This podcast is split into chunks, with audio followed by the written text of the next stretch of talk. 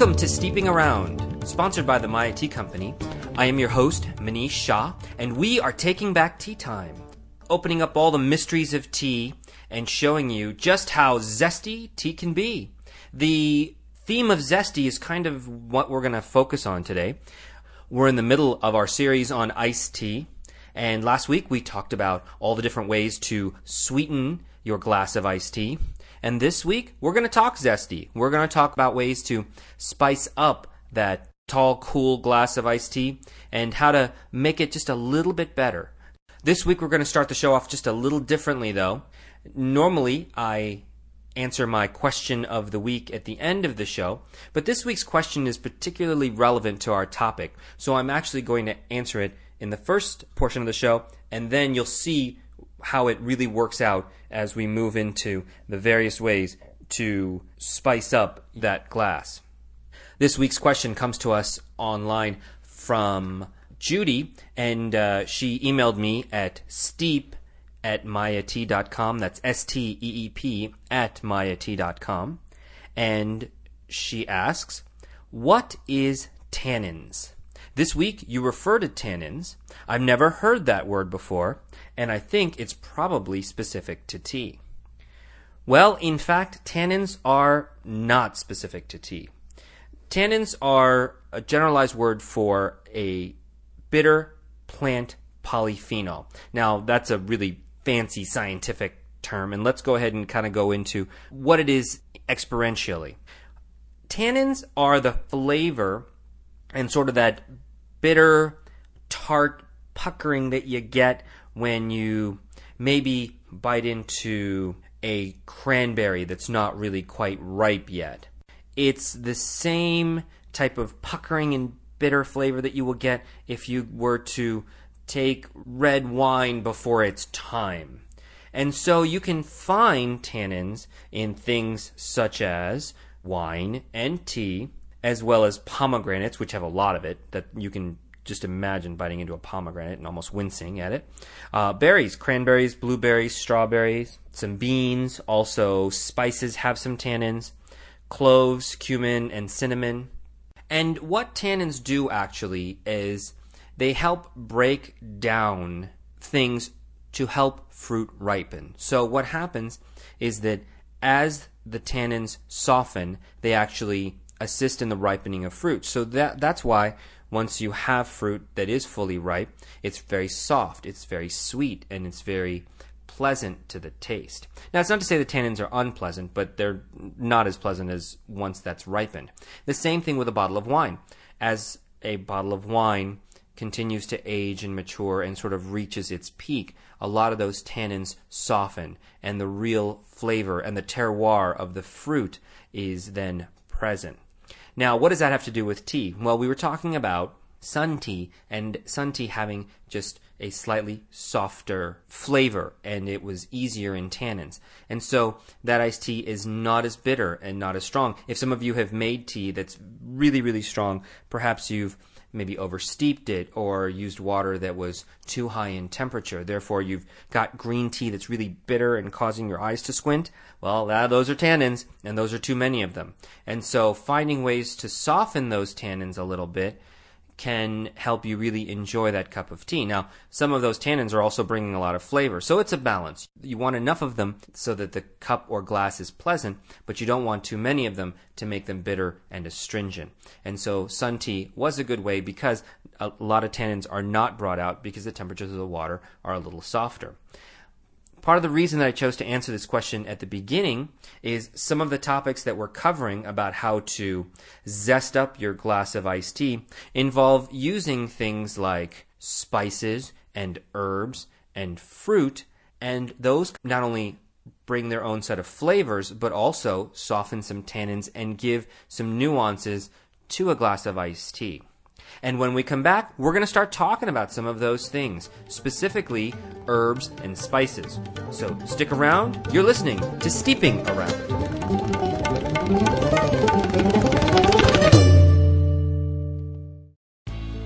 Here's a challenge go to your cupboard, dig out a tea bag, cut the top off of it, and pour its contents onto your kitchen table. What do you see? Anything more than dust? You're generally looking at the bottom of the barrel tea leaves, the crumbs that fall from the thick, whole, beautiful leaves that the Maya Tea Company uses. Did you know that you can greatly improve the quality of your tea by switching to whole leaf tea without spending one extra dime? Each pound of Maya Tea Company's decadent loose leaf teas brews about 150 individual cups of tea, and you have an extensive variety of types and flavors to choose from. Would you like a green or a black tea? And how about flavored with raspberry or vanilla? The possibilities are endless with the Maya Tea Company. Plus, you can save an extra 15% on your purchases by typing the word STEEP into the coupon code at checkout. See for yourself at www.mayatea.com. That's M A Y A T E A.com and enter the word STEEP.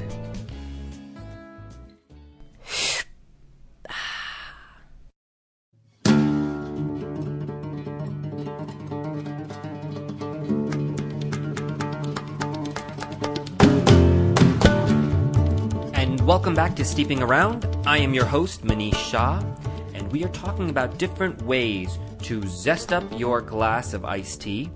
When most people think of garnishes or ways to sort of dress up their iced tea, it seems like the one thing that everybody thinks about is to put a little slice of lemon on the side of a glass of iced tea.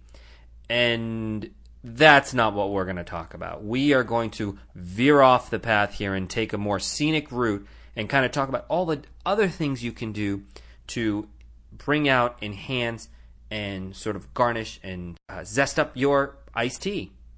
A great way to begin that conversation is actually down at your local farmers markets. Some of you may know that I run three farmers markets in Tucson, and those uh, farmers markets are just full right now with summer's bounty, specifically herbs.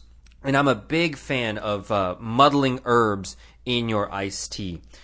What are some of the herbs that you can sort of chop up and put into your iced tea? Well, right now, basil is in season and mint is in season. And a lot of people already put mint in their tea and basil in their tea. And those are really beautiful leafy greens. And basically, what you can do is just buy some fresh mint and clip off the leaves and sort of chop them up real fine and put them in the bottom of your glass and then add your iced tea and let that mint sort of work its way in. Basil, the same thing. People are surprised when you put in that flavor of basil into tea, what it does. It's really, really amazing, kind of a nutty and peppery nuance when you allow it to infuse. Really, really remarkable. And I'm particularly fond of basil, so it, it is uh, an additive to tea that I resonate with. There are a couple of other things, though, that a lot of people don't think about. I'm reminded of the Simon and Garfunkel song here parsley, sage, rosemary, and thyme. And all four of those are wonderful in a glass of iced tea, especially when you muddle them up. Now, I've used that word a couple of times, and I probably want to be a little bit more specific about the act of muddling. You know, you can take any of these herbs and you can kind of just chop them up with a knife and put them at the bottom. But another great way of doing it is if you have a muddler. And what that is, is it's sort of like a, a little wooden baseball bat, except for much smaller in size, about the size of the handle on a small hammer. It's very short, it's maybe about, you know, 8 to 10 inches long, and it can actually hit the bottom of the glass. And so you put the herbs and spices too, if you'd like, in the bottom of the glass and kind of just smush them down, break up their cellular structure, tear them up, bust them open, and really let their volatile oils and their flavors release. And so when you put the tea on and you bring in the ice, those flavors release into the liquid, and then you can taste them. And so the act of muddling is really a good skill to know, especially that's the way we make mojitos too. You got to muddle that mint at the bottom of the glass before you put all the liquor and all of the other ingredients in, and that's what brings the flavor of that mint out. Same thing with tea, and it's a it's a good skill to know as far as I'm concerned. Along with herbs, some other things that you can add to iced tea or muddle in iced tea are spices, and a lot of people are familiar with adding a stick of cinnamon to iced tea to help bring that out, or even using it to stir iced tea as a stir stick. And that's a great little trick. It really looks great, and it smells great, and it tastes great. But there are some other things that actually work pretty well. You can also add some cloves, just a little bit. Cloves are very strong, so you don't want to push it too hard. But again, if you muddle a little clove at the bottom of iced tea, you might be surprised at the flavors that come about. Some really strong nutty and peppery overtones. the same thing can be said for anise. Uh, aniseed is a kind of a licorice-like flavor, and if you smash those down, they also bring in kind of a candy, bright note to your iced tea. Vanilla is also an interesting option. We all know what vanilla tastes like, and if you were able to get some some fresh vanilla bean and really get down into it, and you really got to break that up though, it's a little sticky, and it can bring really fresh vanilla flavor to a glass of iced tea. I happen to like really spicy food, and people are surprised. A little pinch of cayenne pepper in your iced tea. I know it. You're thinking it's crazy, but it's very, very good. And another amazing spice for iced tea fresh grated ginger. You know, with all of these things, you're going to get some of the pieces in them when you're drinking the tea, but you know, it is an experience. They're all good for you. You can consume all of them. And what's interesting is you're taking an ordinary glass of iced tea and mixing them up with fresh flavors, things you can find at the farmer's market that really present themselves and present tea in a whole new way. And I love drinking iced tea and then getting that little zest of the ginger and having to chew on it and absolutely delightful. When we come back, we're going to change from herbs and spices over to some fruits and vegetables. Vegetables in tea? We'll talk about it when we come back here on Steeping Around.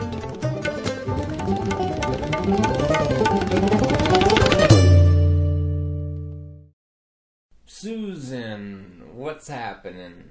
So, um, I'm gonna need you to stay a little later today. Uh, we need to play a little catch up. If you could do that for me, that would be great. Need a little something to help you push through your workday? Forget that created in a chemistry lab five hour energy beverage. We've got something better. A delicious drink that will give you the jolt you need, plus health benefits. This drink increases metabolism and attention span and decreases the risk of cancer, diabetes, and heart problems. Can you guess what it is? If you said tea, you're a genius. The Maya Tea Company offers a huge selection of decadent tea blends at an unbeatable price. So whether you're in the mood for something light or bold, hot or cold, Maya Tea has just what you need. And even better, you can get it right from your desk. Just log on to www.mayatea.com, that's M A Y A T E A.com, and save an extra 15% of your hard earned paycheck by entering the word STEEP in the coupon code. You know, STEEP as in steeping around. No problem getting through today.